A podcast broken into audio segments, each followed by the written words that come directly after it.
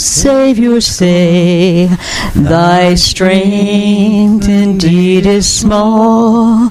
Child of weakness, watch and pray. Find in me thine all and all. Jesus paid it all. All to him I owe. Sin had left a crimson stain. He washed it white as snow. Lord, now indeed I find thy power and thine alone can change the leopard spots and melt the of stone. Jesus paid it all, all to him I owe. Sin had left a crimson stain, he washed me white as snow.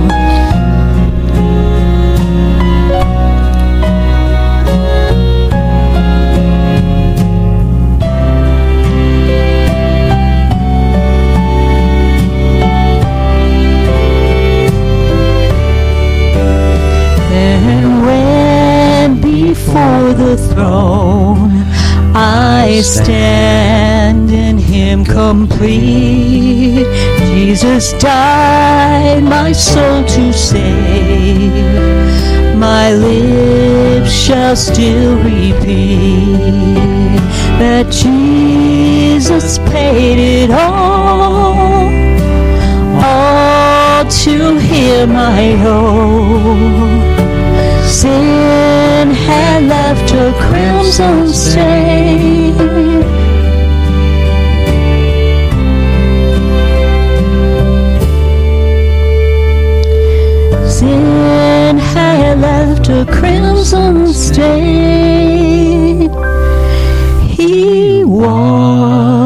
Me white as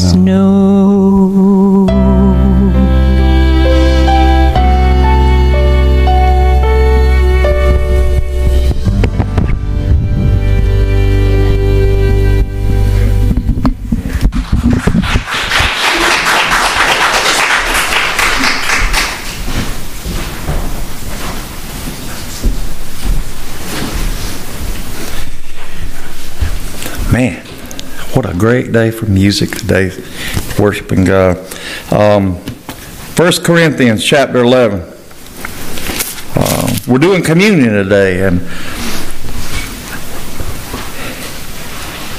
I think sometimes we really need to re evaluate and remember why we take communion. I think we under, need to understand why Paul was condemning a group of believers over the way they were doing it, and uh, and so that's what we will we will uh, talk about today. We're going to be chapter eleven, uh, Corinthians, verse twenty-three. For I have received of the Lord that which also I delivered unto you, that the Lord Jesus, the same night in which he was betrayed, took bread. And when he had given thanks, he brake it and said, Take, eat. This is my body, which is broken for you. This do in remembrance of me. And after the same manner also he took the cup, and when he had supped, saying, This cup is the New Testament in my blood. This do ye as often as ye drink it in remembrance of me. For as often as ye eat this bread and drink this cup, ye do show the Lord's death till he come. Wherefore, whosoever shall eat this bread and drink this cup of the Lord unworthily shall be guilty of the body and the blood of the Lord. But let a man examine himself, and so let him eat of the bread or eat that of that bread and drink that cup. For he that eateth of and drinketh unworthily eateth and drinketh damnation to himself, not discerning the Lord's body. For this cause many are weak and sickly among you, and many sleep. For if we would judge ourselves, we would not be judged. But when we are judged, we are chastened of the Lord that we should not be condemned with the world. Wherefore, my brethren, when ye come together to eat, tarry one for another. And if any man hunger, let him eat at home, that he may come not together unto condemnation, and the rest will I set in order when I come. Let's pray. Father God, I love you and I thank you for this day. Lord, I ask you to open your word up to us. I ask you, Lord, to allow me to decrease and you increase. Lord, so that we can come to a fuller and greater understanding of what's going on here in remembrance of you with this communion table. Lord, we love you. We thank you for all that you do. Open this word up to us so that it may be pleasing to your ear and may be profound to the hearts that hear it. In Jesus' name I pray. Amen. Communion. We've had communion a thousand times in a lifetime at least. And sometimes we just get so caught up in it as a habit that we really don't uh, think about the consequences of what we do and why we do it. It becomes like a ritual. Well, when we understand the Word of God and what He's saying, Paul's talking to the Corinthians. And if you've ever read uh, the, the Corinthians 1, their church has got some issues. They're a church that's got a lot of issues.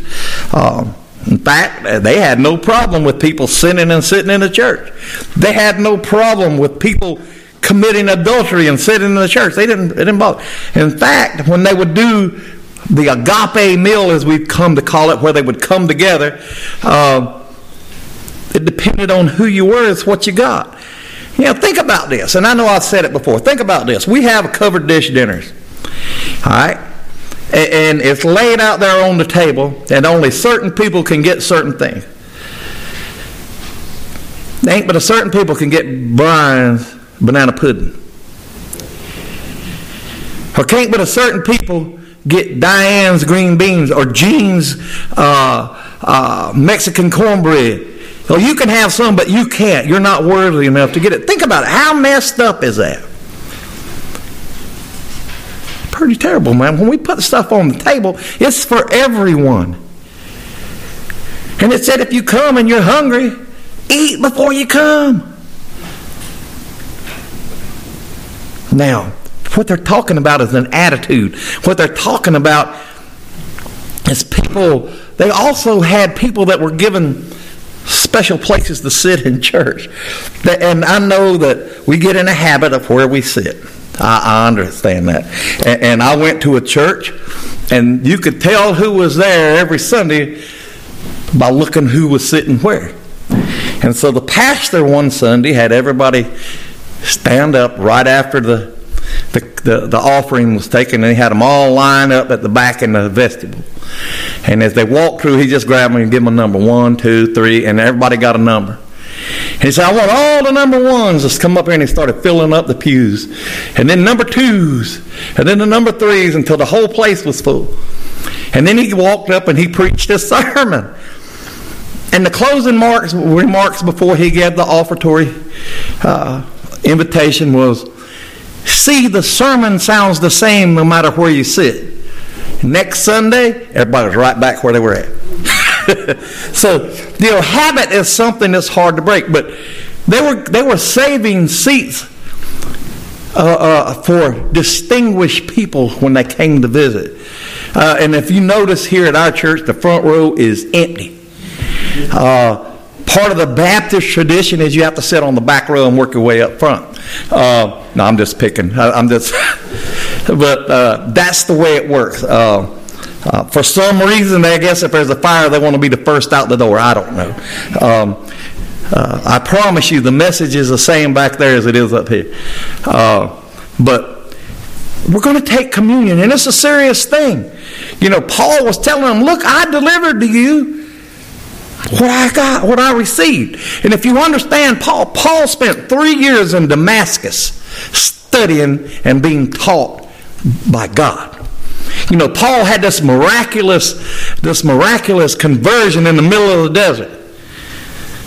Struck blind. Had an encounter with the risen Lord. And God told him that he was going to suffer a lot for him. And so he sends him out. And once he goes out, God taught him the meaning and the understanding and the proper way to take communion. See, Paul wasn't there, but God spoke to him. And the great thing about that is communion is about fellowship. We're to fellowship with one another like believers, but we're also to fellowship with God. One of the greatest requirements uh, uh, of receiving communion is accepting Christ as your Lord and Savior. And the other requirement is, is that every time you receive it, you should purge your body prior of all sins, whether you have any that you've unconfessed or not. You ask God to search your heart. You ask Him to reveal those things to you so that you won't take it unworthily. I know people that have taken communion that were non believers. And eventually, you know, you poke your finger in the eye of God, you're going to pay. You're going to pay. You know, we have a lot of things happening around the world today where people are constantly poking their fingers in the face of God and say, We know better. But when it comes to communion, it says, If you've taken it unworthy, uh, you eateth and drinketh unworthy, you eateth and drinketh damnation. Think about that. A word that we don't see a whole lot of today or hear a whole lot in pews uh, from the pulpit. Damnation is not a good thing. Damnation is a ticket to hell. You're seeking judgment upon yourself from God, the wrath of God. Because you're blaspheming the body of Christ, the blood of Christ. That's what it boils down to.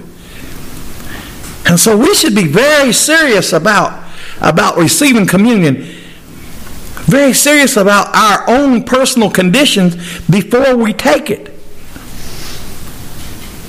If you're a child of God, you're destined to take communion. If you've asked God this morning to forgive you and purge you, and you have, you can take it worthily. That's why every time we give communion, we take the time in the middle, right before, for people to prepare their hearts. That's why I sent a message out this week on the, on the calling tree. Prepare your hearts to receive communion Sunday. It is a serious thing because we're doing this in remembrance of Him. And the, and the wafer that we're going to take will not become the literal body of Christ. And the wine that we're going to drink, or the juice, will not become the literal blood of Christ. They are representations of the body of Christ broken for us and of the blood shed for us for the redemption of sin. And see, we need to understand what happened that day. The day they nailed him to the cross. See, he took on the sins, every sin that has ever been committed and ever will be committed. He took them on his body to reconcile creation back to the Creator. Think about this. The most darkest, the most secretive thing that you have in your mind and in your heart, that if it ever got out, people would never think of you the same again. He knows it and died for it. He knows it and died for it. All the nasty thoughts that run through our heads, all the nasty attitudes we have that run through our hearts, He knows them.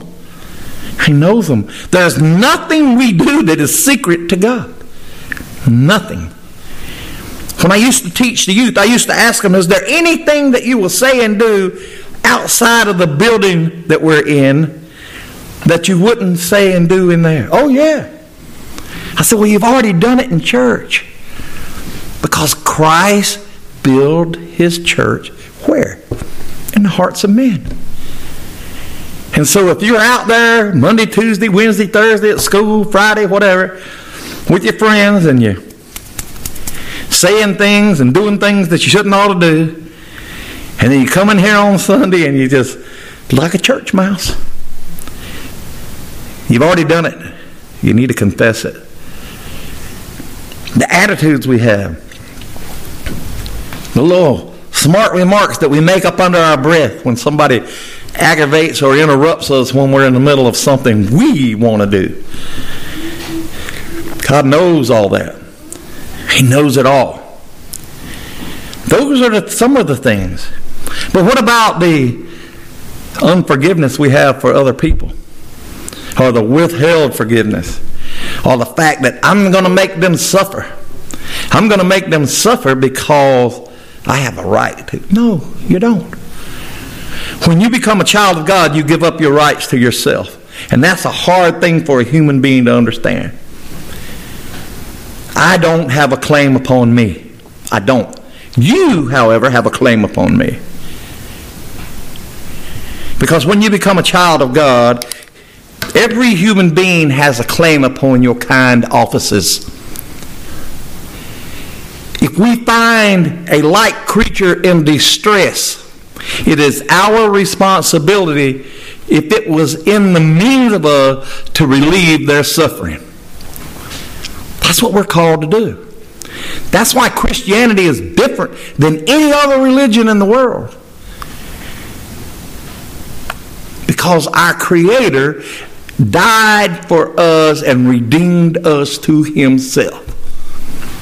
All we have to do is love Him and watch Him transform our lives from the inside out. The old things have passed away. The old things that used to excite us, they're no longer fun anymore. You're going to lose a lot of friends. You're changed. You're different. Yep, thank God. Thank God. I'm not who I used to be. And so we're going to take communion here in a little while. And when we do, we're going to do it worthily. We're going to do it because none of us want to take it unworthily. None of us want to be sickly. None of us want to be asleep, which in the Bible, when it says sleep, they're talking about dead. None of us want to call that onto ourselves.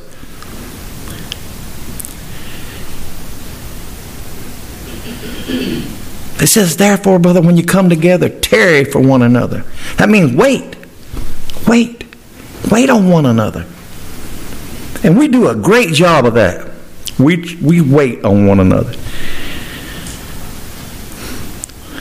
We'll look after each other. And we can't come and look after you if we don't know your needs. Um, that was one of the other things. It's kind of hard for the deacons and the pastor to serve somebody when they don't let the deacons and the pastor know you need to be served. We are we're good at what we do when we know what we what needs to be done. We have a lot of gifts in this church. The deacons and the pastor have a lot of gifts. But none of us are mind readers. Not one of us. And so here with the Lord's Supper, Paul's telling them, said, look, I said, when I get there, I'm going to address it with you again. I'm going to clean it up. I'm going to tell you what needs to happen. They were taking it unworthily. They were making a mockery of it. That's how the church grew. Coming together with fellowship. That's how we grow, fellowshipping. Think about this. The, this past year or so, we've been apart from each other. Isn't it glorious to be back together? Isn't it glorious to see each other? And isn't it glorious to start getting on each other's nerves again? I mean, we were a long time. We, you know, we were getting on each other's nerves in our homes. Now we get to share the wealth.